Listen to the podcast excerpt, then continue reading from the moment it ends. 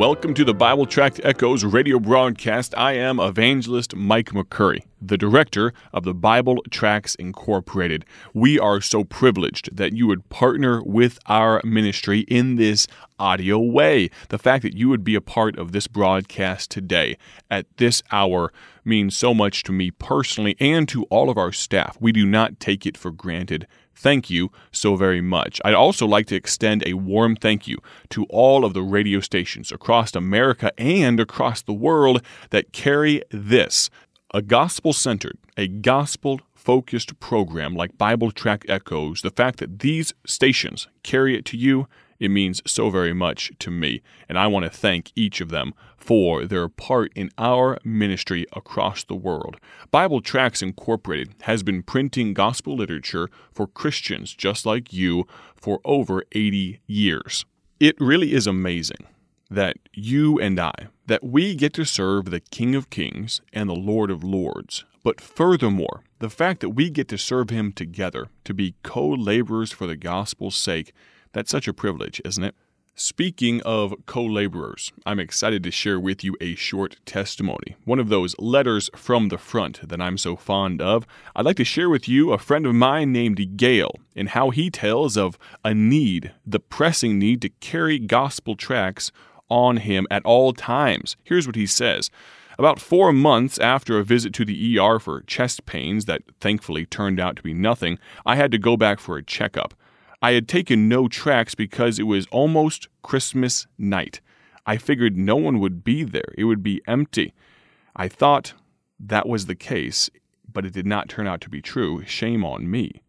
There was a woman who had brought her mother in because of cancer and needed a checkup. I gave her, thankfully, I had one last tract I was searching all over, trying to find one in my coat, a blustery, cold winter day. I had one last tract in my billfold. And from then on, I decided no matter what, just in the off chance that I forget to bring gospel tracts with me, I'm going to make sure to stuff a few gospel tracts into my billfold to bring them with me. Brother Gale, thank you so much for that testimony and that timely and pertinent reminder that the type of people that give out gospel tracts, what type of people are they, do you think? Well, it's the kind of people, the type of people that carry gospel tracts. If you don't have them on you, you cannot give them out. Of course, that just makes sense. So, men, make sure you put them in your coat, maybe in your back pocket. Make sure there's some in the uh, door of your car there in that little compartment. Ladies, you have a very convenient spot. You can put them in your purse. Now, I won't tread on the old illustration or funny stories that our founder, Paul Levine, used to tell and poke a little fun at the ladies for having uh, large purses if you happen to. Please don't take offense, but he used to poke a little fun at the menagerie of things that you could keep in a purse that size. And of course, he would exaggerate, use a little bit of hyperbole. And I won't go that direction today out of respect for all of the female listeners that are a part of our audience today. But in all seriousness, make sure you carry gospel tracts. And an easy way to get gospel tracts is to visit our website, BibleTractsInc.org. Once again, that's BibleTractsInc.org. You can order as many gospel tracts as you can use for free. Now, we will not turn away a donation. If you'd like to partner with our ministry, please feel free to do so. But BibleTractsInc.org, we would love for you to be a distributor of our Bible tracts. And now, before turning to our Bible study in 1 Kings, and if you would use your Bible, turn to the book of 1 Kings. We've been reviewing and learning about the life of Elijah and something that was missing there. We'll talk about that in just a moment, but I have been derelict in my duty as the director of Bible Tracts Incorporated, I should more often bring prayer requests to you. One thing that I would like you to pray about is the opportunity that our ministry has to print gospel tracts in three different countries. Now, we've printed and, and sent tracts to over 170 different countries, but here are three names of countries that I'd like to bring to the forefront at this moment the country of Pakistan, the country of India, and the country of Mexico. The needs are staggering worldwide. But in the next few days, weeks, and months, there will be wide open doors of opportunity to print and ship gospel tracts to these countries Mexico, India, and Pakistan. Friend, we need the grace of God. We need generous people just like you to partner with us. If you would, though, before any of those things occur, we're going to need the prayers of God's people. So please partner with us on your knees. If you would, bring these petitions to the Lord. There are millions of untold people, of souls that are in need of a Savior, and we would like to have a part in reaching them. Again, pray for Pakistan and the tract need there. Pray for India. Pray for Mexico with us if you would. Let's see what God can do on our behalf. Turn, if you would, to the book of 1 Kings. 1 Kings chapter number 17. I'll give you a moment to find your way there. As you do so, make sure to visit our website, BibleTractsInc.org. You can read our latest newsletters there, of course. Don't want you to miss out on anything that's going on, all of the amazing answers to prayer and praises that God has given us. Visit BibleTractsInc.org to visit that site right now. 1 Kings chapter number 17 we begin with verse number one and Elijah the Tishbite. I, of course, made mention last week on the program of our first, this being our first introduction to this man named Elijah. And he enters the scene into a broken and a depressed world. But thankfully, God always begins with a devoted workman. And today, in this account, that workman is the man Elijah. He's a man that's devoted not to his own will, not to his own work, not to his own wisdom, but to the word of the Lord. And that phrase makes the first appearance in verse number two, and the word of the Lord came unto him, meaning Elijah, saying.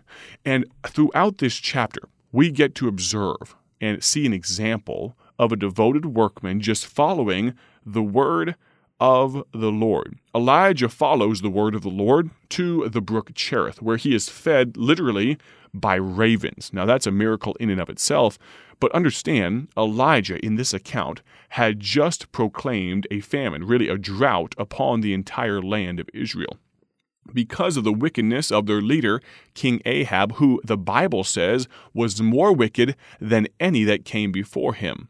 Elijah storms into the throne room and pronounces this drought and walks right back out, and then immediately follows the will of the Lord, the word of the Lord, to a small little creek bed named the brook Cherith, where he's fed by ravens, but very quickly, due to the drought, that brook dries up. Then he follows the word of the Lord once again to the widow of Zarephath and thankfully, due to a miracle of, of occurrences, uh, the miracle of God allowing himself to work through Elijah, the widow of Zarephath and her son are fed miraculously by a barrel of meal that will not waste, will not go away, and a cruse of oil that will not dry up. But then that brings us all the way down to verse number 16, where we pick up what I just mentioned, and the barrel of meal wasted not, neither did the cruse of oil fail, according to what? Those next five words? Read them with me if you would. The word of the Lord, which he spake by Elijah. And we concluded our study yesterday with the beginning of verse number 17 and 18. And it came to pass after these things that the son of the woman, the mistress of the house, fell sick, and his sickness was so sore that there was no breath left in him. What a sad circumstance. The boy has died. Now realize the fact that he and his mother were still alive at this point was simply by the grace of God. They could have succumbed to their lack of food a long time ago had it not been for a miracle provided by God through his man Elijah. And yet we see here in verse number 18 what seems to be, on the face of it, a foolish and faithless accusation made by the woman towards the man Elijah. Here's what she says And she said unto Elijah, What have I to do with thee, O thou man of God? You can almost hear the sarcasm, the snark in her voice. Art thou come unto me to call my sin to remembrance and to slay my son? Now, it seems here that she has completely done a 180 on her attitude to this point. I can only imagine how grateful she has been to Elijah every time she wakes up in the morning and goes to the cupboard and pulls down that cruse of oil and the barrel of meal, and somehow, someway, there's just enough for one more meal, enough sustenance for them to survive one more day, keep her and her son alive. I can only imagine the joy that she feels every time that miracle displays itself. And yet, she has completely changed her tune at this moment. We also see that maybe she's feeling a little bit of guilt for past transgressions. Art thou come unto me to call my sin to remembrance? I don't know what it is she may be referring to, but maybe she's trying to throw back in the face of Elijah the fact that she has cleaned up her life. Why are you bringing up some things? Why do I feel like you are judging me, I should say, for things I've done earlier on in life that I thought I had gotten forgiveness for? How could you judge me so harshly, O thou man of God, in taking my son from me? Friend, this seems to be a natural response, doesn't it? A mother has lost her son. Yes, he's a son that would have been lost weeks and months earlier had it not been for the intervention of God and his man Elijah. But even so, how horrible it must have hurt to be confronted with this loss of all that she holds dear a widow woman with nothing to her name except for a small hut an endless barrel of meal and a cruse of oil, and her son. That's all she had. But it's amazing how the barrel of meal and the cruse of oil didn't mean anything to her at this moment, did they? Friend, can I tell you this? The world will forget you as soon as their belly is empty. Here's what I mean by that. Here's the thought. I am not opposed in any way whatsoever to social good.